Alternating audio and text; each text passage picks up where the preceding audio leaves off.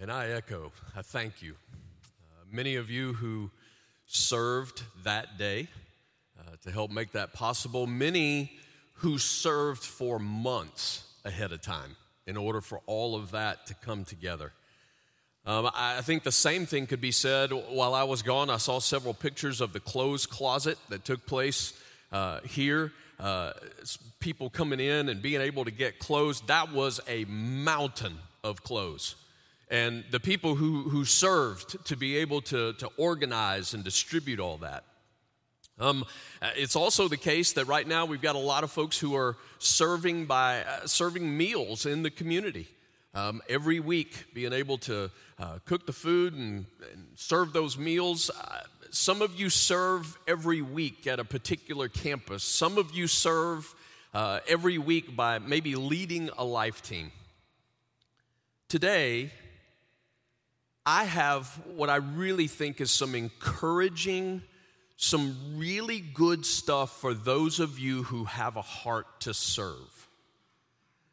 What you have with Jesus is real.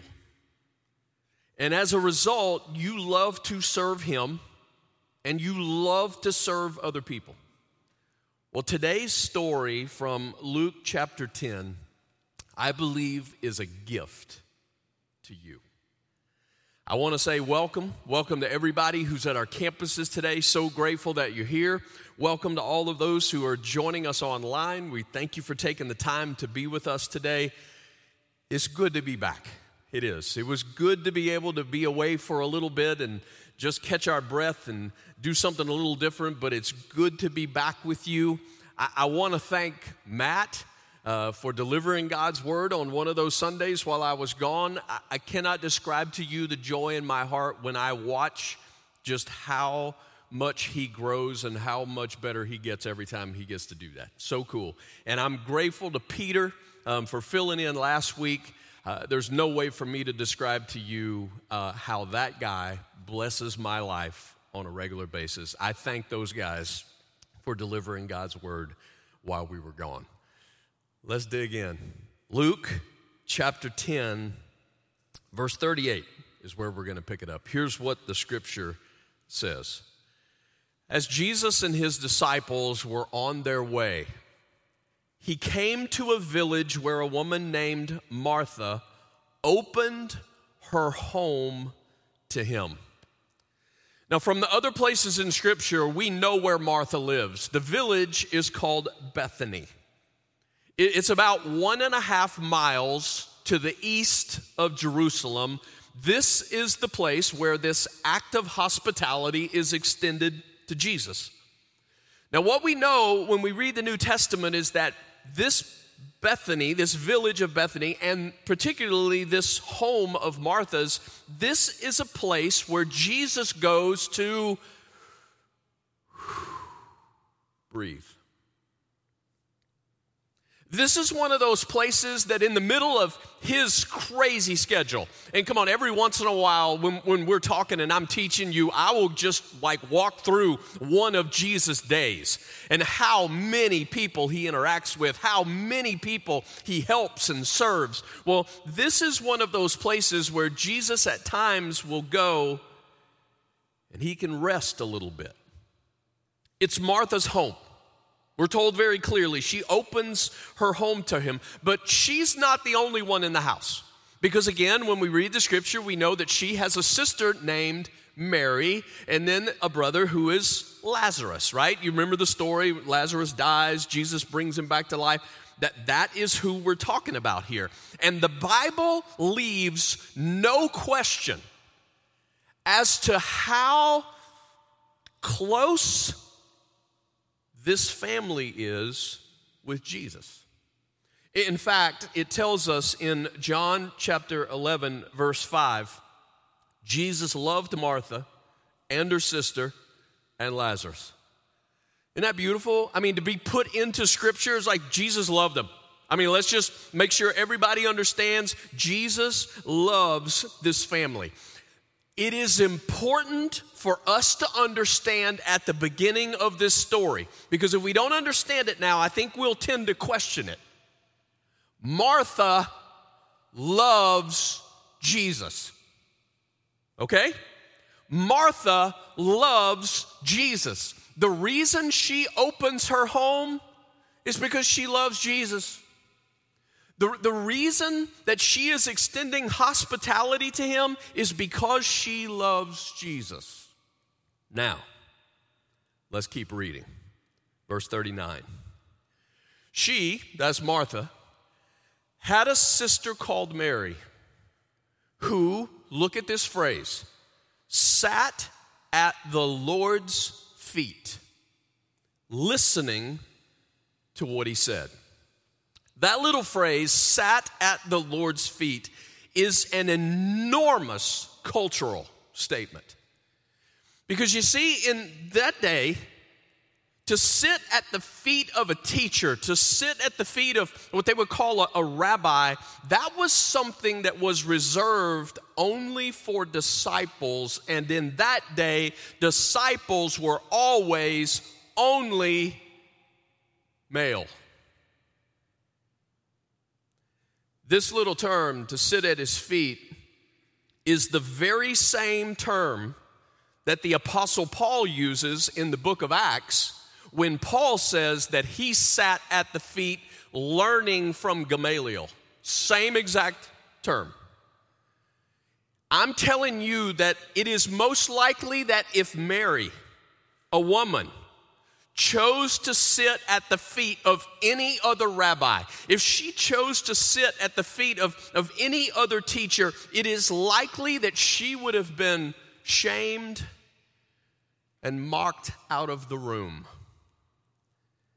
Jesus not only allows her to be there, but we're going to see in this story, he wants her to be there and even defends her when someone else suggests maybe she should be elsewhere. Ladies, it is, it is just one of those things that I ask when you read stories like this in the Bible, do you understand how valuable you are to Jesus? And sometimes in a world where it feels like everybody's trying to fight for value, you don't have to fight for value. He wants everybody to know they are welcome at His feet. Something that I realized when I was studying this story this time, and I've, I've, I'm going to be honest and tell you, I, I, never realized this before. Some of you may already know this. That there are um, six, I think, different Marys in the New Testament. But this Mary the, the sister of Martha, is mentioned three times. This family, Mary, Martha, Lazarus, three times we see them in the text. And every time we see this Mary encounter Jesus, there is something common that we read about her. Uh, for example, let me show you another instance. It's when Lazarus dies. Remember, the word is Lazarus is sick. The word gets to Jesus, but Jesus delays in coming to them. He delays so long that Lazarus dies. He's been dead four days by the time Jesus gets there. Here's what it says in John chapter 11, verse 32. When Mary reached the place where Jesus was and saw him, she fell where? At his feet. Now, where was she at Luke chapter 10? At his feet. Where is she in John chapter 11? At his feet. She fell at his feet and said, Lord, if you had been here, my brother would not have died. Ooh, that's a big statement. That's a big statement to make. Is it true? Yeah, in the sense of what she's saying is, Jesus, I, I, know the power that you hold. I know, right, who you are and what you can do. And of course, Jesus, Jesus, in a matter of moments, was going to raise Lazarus from the dead, a, a miracle just uh, almost too, too big for us to, to even start to comprehend. But my question is, how does Mary know that about Jesus? It's what you learn at his feet. Like, how does she know he's that big? How does she know he's, he's that powerful? It, it's, it's what you learn at his feet. And every time you see Mary, this Mary, with Jesus, that's exactly where you will find her. This is why I am constantly encouraging you to make this a priority of your life, sitting at the feet of Jesus. This is why th- this priority of, of recognizing your need to let Him lead, right? Our need to hear His voice, Uh, our need to, to be with Him, to hear from Him, to know Him better. This is why we are always challenging you to see this as a priority in your life. This is Mary. And I'm telling you today, it can be you. Let's return to our story. Mary's at Jesus' feet, but where's Martha? Verse 40 of Luke chapter 10. But Martha was distracted. That's our word. Martha was distracted by all the preparations that had to be made. The word distracted means to pull away from. That's what it means. It, it means to suddenly be pulled off track. But wait a minute. What, what is Martha doing? She's making preparations for who? For Jesus right? She, she, is she's making sure she, she's hosting jesus. She wants to make sure that that everything is provided for him. She wants to make sure that the meal is there and that it's good. She wants to make sure that the home is comfortable. She's making preparation for him. Here's what i want you to see. Martha's not in the next room doing something sinful right she, she's not in, in the next room doing something, right, that, that is unrighteous. But she's distracted. She's distracted by what? She's distracted by her to do list for Jesus. But she's distracted from what? Jesus. I, I hope that you realize Jesus would always rather you be with him than that you do something for him. Now, I'm not saying those can't exist at the same time, but I'm saying he would always rather you be with him than to just simply do something for him. So, what are the distractions that pull you away from Jesus? And I realize that when I ask that question for myself and maybe ask that for you, there are some things that could be sinful that distract us from Him. We know that. When, when we make decisions that are opposed to His heart, when, when, we allow our heart to go directions that we, we know He says is wrong, that, that gets us off track. But sometimes it's, it's not evil things, sometimes it, it's not sinful things. So I thought there should be a part of the time together today where I should do my best to make you jealous. You need to work on jealousy every once in a while. So I, I thought that I would just spend a few minutes kind of making you jealous of some things that I have seen since I last saw you. All right? Deal? So a lot of people are like, I don't think you really went on a trip anyway. Yeah, yeah, I did. So here, here's here's here's my proof. Here's one.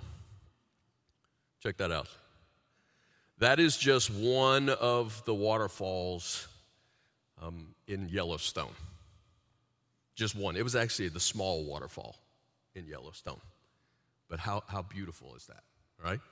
Or how about this one? That, that is Dead Horse um, State Park um, in, in, Utah. How, how cool is that? I, I mean, it is, I've never seen the Grand Canyon yet, but I can't imagine the, just the bigness of, of that. It, it is absolutely amazing. And I got one more for you. Check that out. This, this is called the delicate arch, right? And if our faces are a little bit red, it's because it's about a mile and a half up the mountain, all right? Now, I don't have a problem with a mile and a half, but a mile and a half up the mountain at an elevation is a whole different story.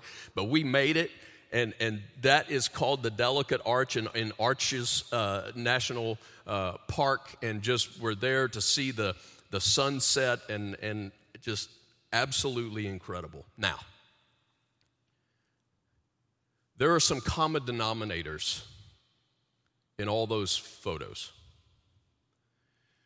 The common denominator, one, is that some good friends knew where to take us to be able to see those things. And there is just a part of being with people where you can just be yourself and friendships. And um, that is just a part that makes me breathe. It's also, second, just beautiful. I mean, there's just part of that. You just look at it and you're just reminded of how big God is and what, how creative He is, and all the, no matter where you go and where you drive, it's just absolutely beautiful. But there is a third factor that I did not take into account as to why this would be so good for me to breathe.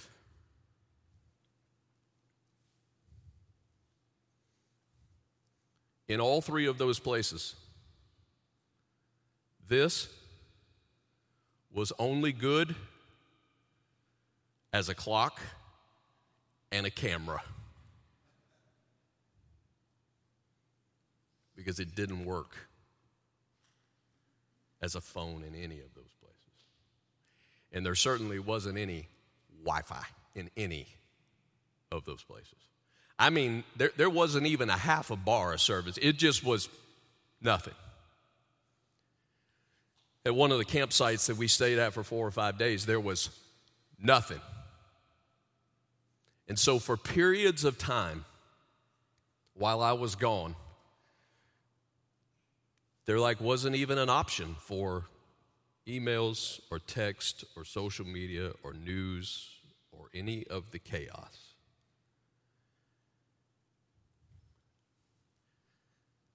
If I said right now, hey, everybody in the room and everybody watching online, would you turn off your phone? Turn it off. I imagine, because I would, there would be a little bit of tension that started to swirl because we would all think of the reasons why, well, I just can't do that. I just can't do that. And we got some people who are medical personnel, we really do. There are some folks that they have to be on call all the time, but the rest of us think we're on call all the time, right? And, and well, I can't turn it off because how am I going to take notes, right? Well, there ain't a whole lot of y'all taking notes right now. Just I'm just saying. But uh, hey, if if if I don't have my phone, how am I going to take notes? And how how am I going to follow along? And we come up with all these reasons why we can't. Here's here's here's what I'm learning.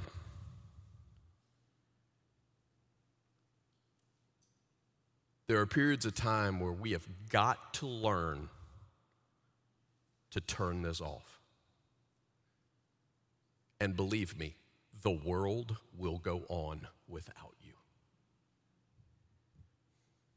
Now, I'm not saying I had it off the whole entire time we were gone. We had kids at home and we needed to check and how we doing. And I'm not saying it was off the whole, I'm saying just for periods of time, even, just for blocks of time.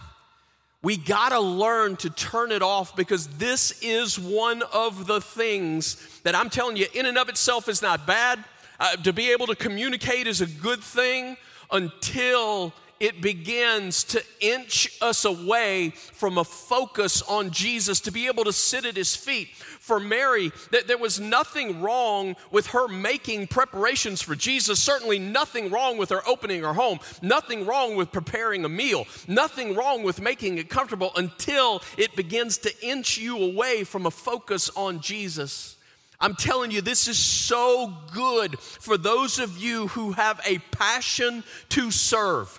You love Jesus and you know this is serving is a part of the evidence that you really belong to Him. It is. There's too many places in Scripture that says if you belong to Jesus, you're going to serve other people, you're going to you're going to serve Him. But this is what happens when we start to lose sight of Him in the middle of our serving. Watch what happens. Verse 40. She, Martha, came to him, Jesus, and asked, Lord, don't you care that my sister has left me to do the work by myself? Tell her to help me. She, she's left me to do the work by myself. Now, I try to imagine what this was like. I, I don't know that Martha immediately would have gone to Jesus. Like, I imagine Martha is in that kitchen, she's working, she's preparing some food, and she's, she's looking around the corner, and there is Mary sitting at Jesus' feet. Right? And, and she's inching around. She's trying to get eye contact with Mary, and Mary won't look at her. Mary won't look at her because Mary's looking at Jesus. And Martha keeps edging around, right? And in a minute, I imagine some pots and pans start to clang a little bit louder than, than they maybe normally would, right? And, and in a minute, oops, something falls off the, off the counter and it hits the floor and it's a loud clash. And, and everybody, Mary says, Martha, you, you okay in there? And Martha's like, Yeah, I'm all right, but there's just so much that needs to be done. Mary's like, Okay. She stays at Jesus' feet. I wonder how many things Martha rolled through before she just finally, exasperated, right, comes to Jesus and says, She left me to do the work. Now, come on. Martha looks like she is concerned with serving others. And I'm saying, I think it started that way that day.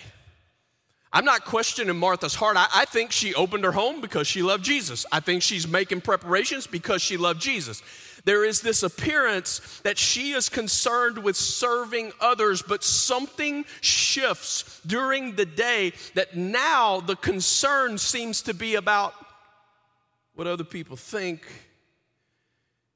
Because come on, she's trying to get the house in order. The house needs to be in order. We got company. Jesus, Jesus is here. Things need to be orderly. We need to, to there needs to be a meal and it needs to be good. And all of a sudden, I think what could have started as a real concern for other people has now shifted to a concern of what other people think. And I'm telling you, when you begin to operate that way, you will start to wear yourself out. And when you get distracted from Jesus, even when you're serving, you will begin to blame other people for some of the problems that you begin to experience. Sometimes jealousy really does start to rise up. They're not helping like I'm helping. They're not serving like I'm serving. I'm giving all this time and nobody else is given time like I'm given time. That's what starts to happen when you get distracted from the very reason that you serve. Hey, come on. If you've ever, if you have served more than 10 minutes in the church, you have probably experienced that somewhere along the way. You, have either had someone say, How come you're not like I am? Or you, which I've done it, like, How come you're not doing what I'm doing? How come, how come you're not serving like I'm serving? It's what happens when we get distracted. And then sometimes, not only do we blame other people, but we will blame God. Look at that verse again. Uh, Lord, don't you care? and then she starts telling him what to do. Tell her to help me most of us have a way of doing the same thing with God, right? We're, we say we're serving Him, but in reality, that shift takes place where it becomes more about us and how people perceive, and, and all of a sudden we start right questioning God. Sometimes I have discovered we are angry with God because of the, the outcomes in our life, when the reality is that for for many of those instances, God wasn't even a part of the decision. What I mean by that is, we're angry at God for how something turned out when the reality is we never even asked Him in the beginning. Sometimes God didn't tell you to date that person that broke your heart because you never asked Him if you should be dating them or not. Sometimes we make purchases. Sometimes we take jobs, and the evaluating factor is just because it's more money. Sometimes we move, but we never consult God about any of that. And then, like Martha, we start telling God what to do. God, why, why, why did you get me into this? God, you got to get me out of this. God, you going to keep me single forever? We start blaming God. It's time for Jesus to respond. What's this going to look like? Verse 41. Martha, Martha. I love that. When you see a double name, often in Scripture, and Jesus will do this often, um, it, it is, uh, in that day, it is an expression of endearment. Now, Jesus is about to correct her, but I don't want you to see this. It's not a harsh correction. This is somebody who loves and is correcting in a way purely out of love. Martha, Martha, the Lord answered, You are worried and upset about many things. You know why Martha's worried and upset? She thinks she can control it, and she can't. It's what we feel. It's what we feel sometimes when there's so much to be done and we think we can control it all and we can't. Can we just be honest and say it feels so counterintuitive to sit with Jesus when we are busy? Right? I got 10 things to do, and you're telling me to sit. And that seems so counterintuitive to us. And I think maybe that's why God, God described, that's why He designed it that way. I mean, because is this not actually a picture of the gospel? It's like, how did you get made right with God? Was it your effort? No, it was His. Well, how is it that we serve? How is it that we do what we do for Him? Is it our effort? No, it's His.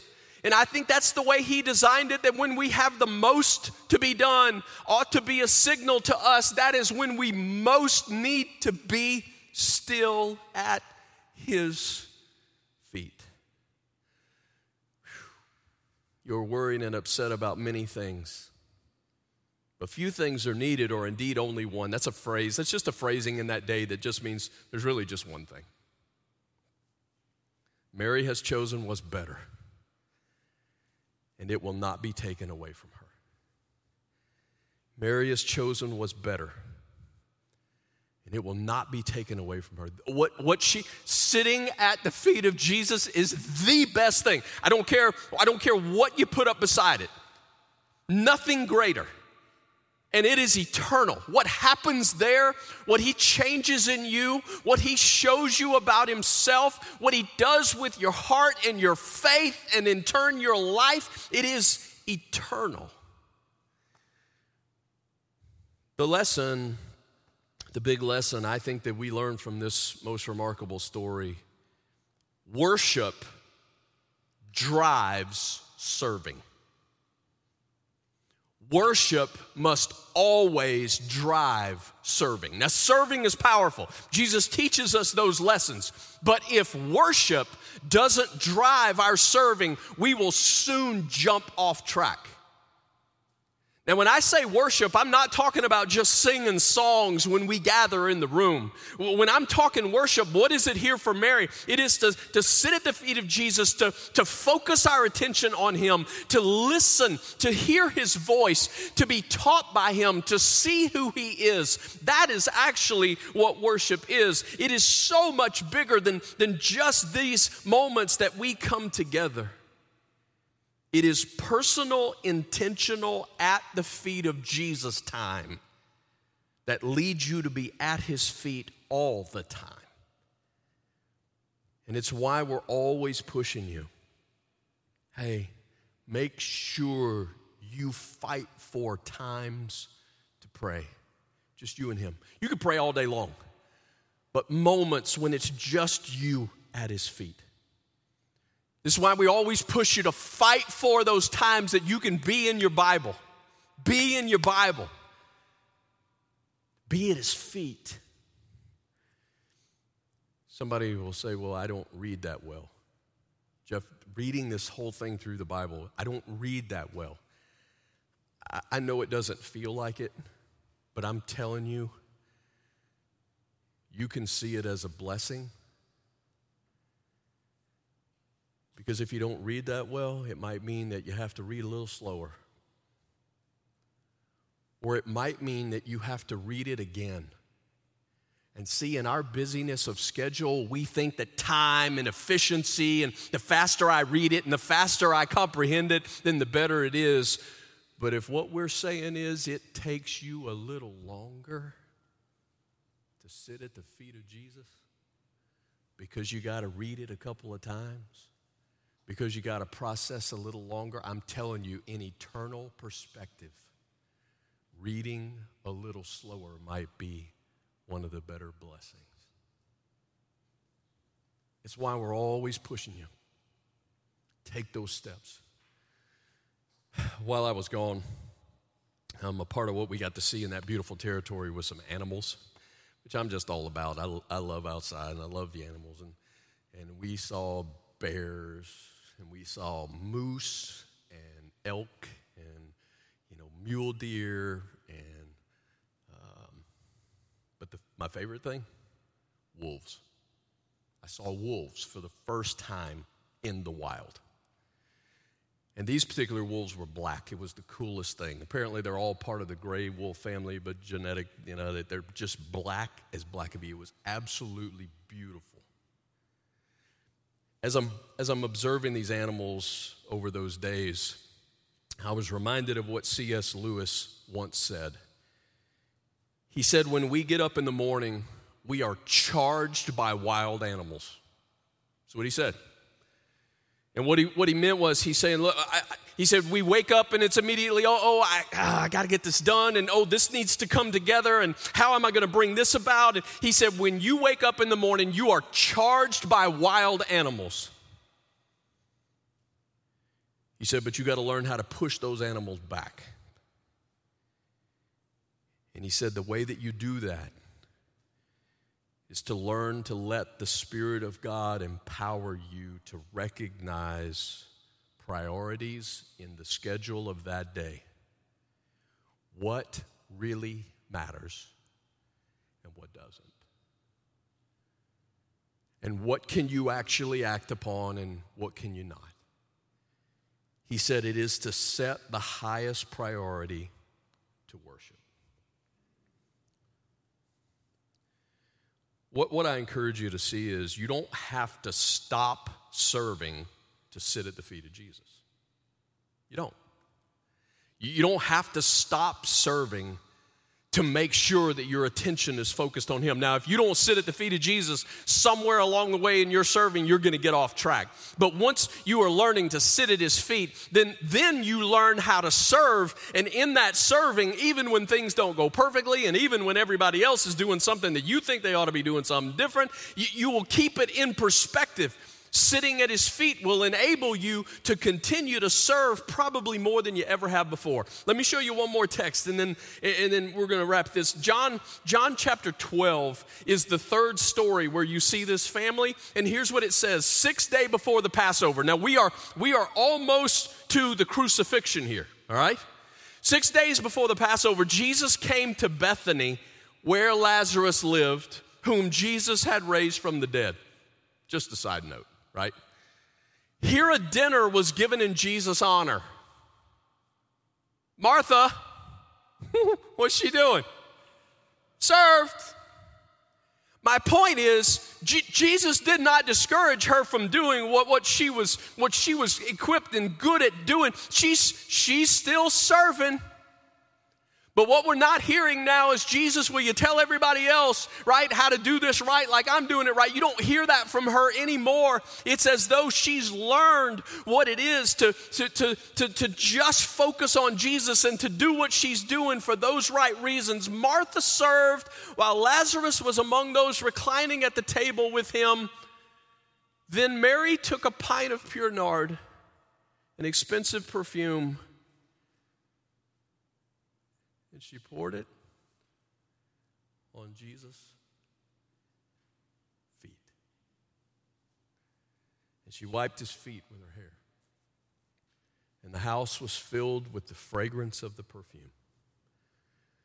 Jesus would go on to say, Mary's doing this, and it's connected to my burial. How did Mary know that? How, how did Mary know how significant it was at this moment to, to pour that on Jesus' feet, that somehow it was connected to. How did she know?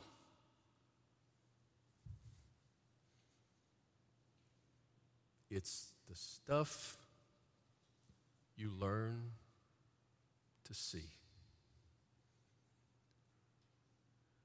when you're willing to sit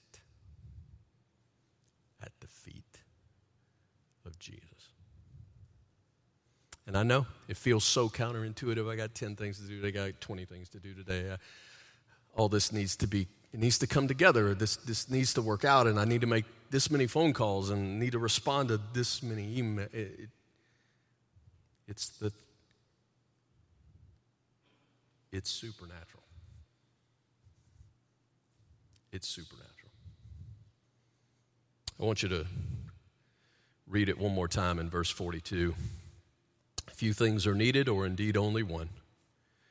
Mary has chosen what is better, and it will not be taken away from her. How do you spend time at the feet of Jesus? How do you do that? For me, I've already kind of given you hints. It's being outside, um, nature works for me. I mean, certainly those kinds of settings, but even just being in the woods for me. Um, but honestly, even sitting outside on my front porch, if I if I out of the house, there's something about being outside, and it just enables most of those distractions to go away, where I can just focus on Him. I'm asking, what is that for you? because you need to know the answer to that. That, that should be an answer that you can just like, imme- you immediately know what is it that most works for you to be able to focus on Jesus, to be able to sit at his feet. Just a side note, we'll tackle it some other day. Chapter 10 of Luke ends with this story.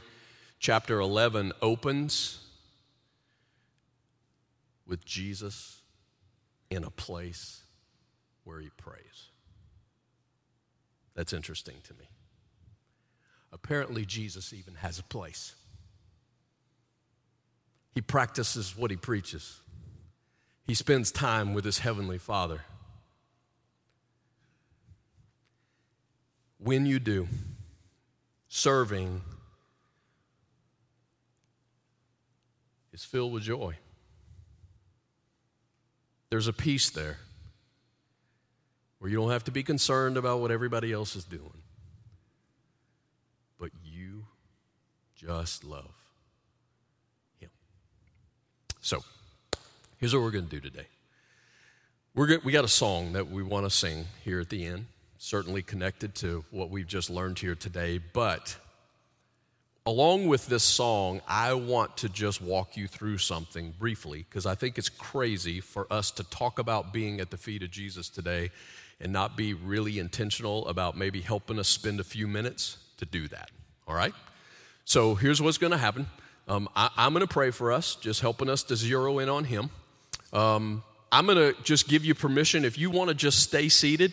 Uh, we're going to sing a verse of this song about a Jesus that is better. Just to, just to zero our heart and our head in on Him. So if you just want to stay seated, you can stay seated. We're going to sing a verse or so of this song, and then I'm going to come back And I'm going to just walk us through something for a few minutes that lets us be with Him. All right? God, I thank you for a most remarkable story today.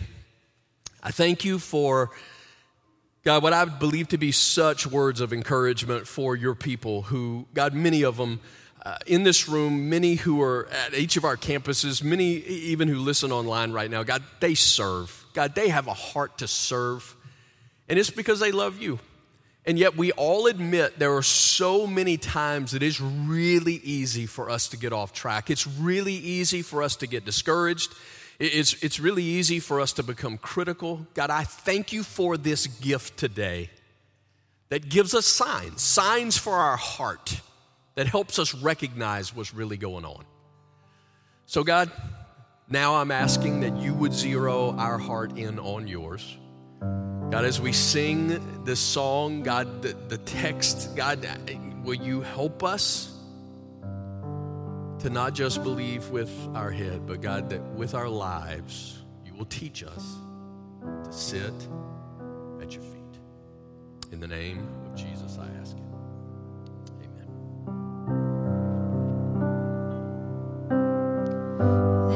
is no so sure and steady. My hope is held in your hand. When castles crumble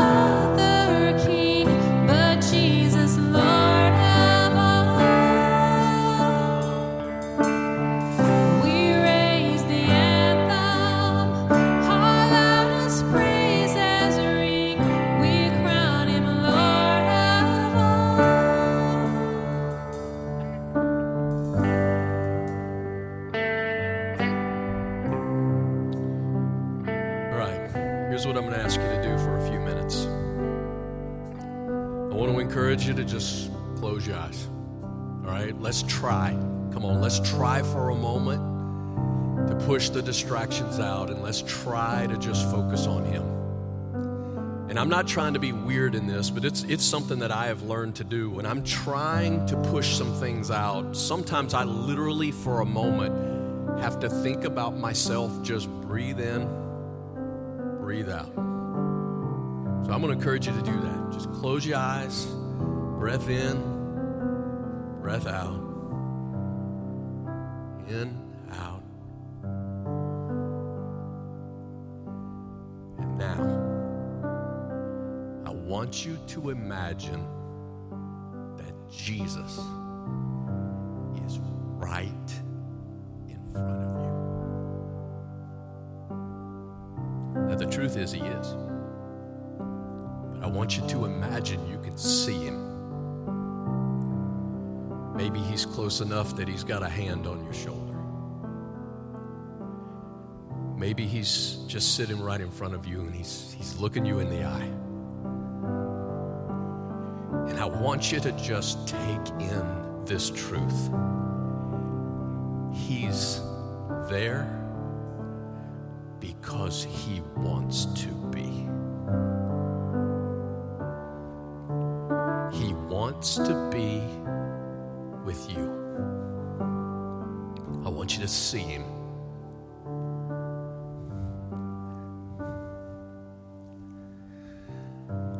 I want you to ask him to help you to recall maybe some of the last 24 hours of your life.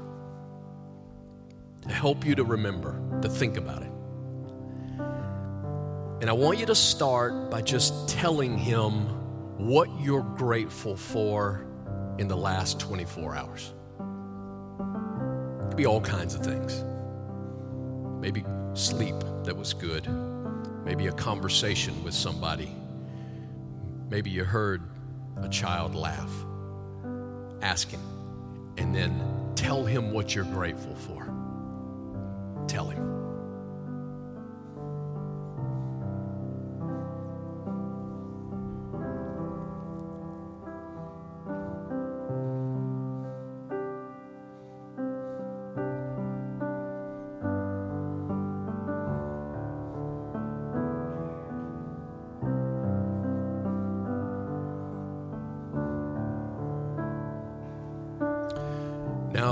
Ask him this question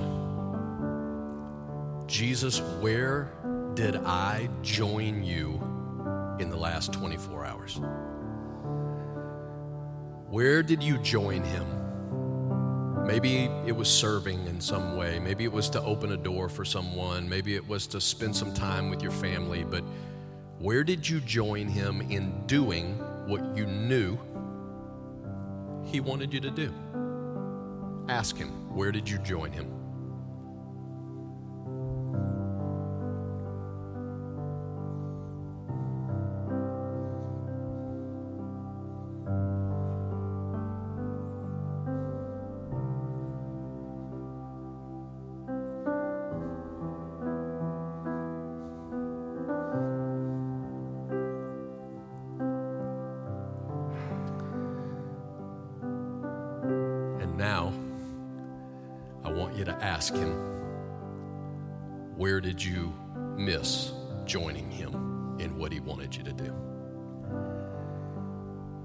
Maybe it was a conversation that you knew you were supposed to have. Whatever it was, where did you miss it?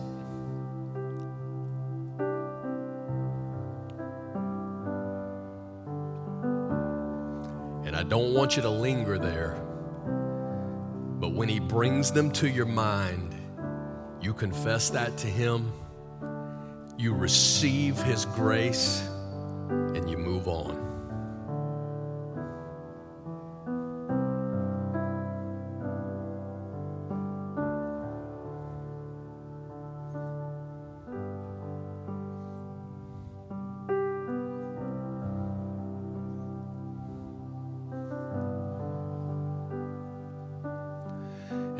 Want you to ask Him one more thing. I want you to ask Him to help you realize your habits over the last 24 hours. What are the habits in your life, right? When you wake up in the morning, how you go about a day. And the question is are those habits helping you to sit at His feet? Or are those habits hindering you? Ask Him to show you. And ask Him to help you to make a change.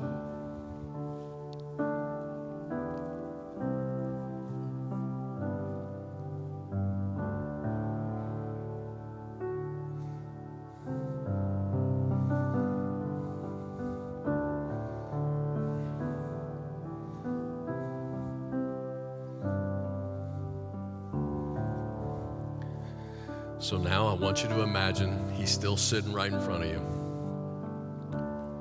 And ask him to help you today to live.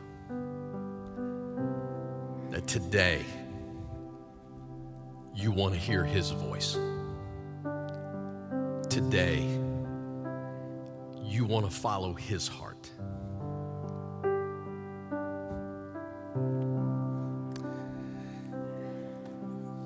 Jesus, thank you for the reality that you are with us. I thank you for your people that love you. I thank you for their heart to serve. God, I ask today that a taste, a taste, a reminder of how sweet it is to be able to sit at your feet, the King of the universe. It is better. It is better than anything else that we could stack up beside it. So, God, will you help us today? God, those habits that needs to change, God, the, the technology maybe that needs to turn off at times, God, just the differences in how we need to go about things. Will you help us to believe? Being with you is better, and nobody can take this away from us. Thank you for what you've shown us today. Thank you for your love. In the name of Jesus, together we pray. Amen and amen. Let's stand and let's finish singing this song together.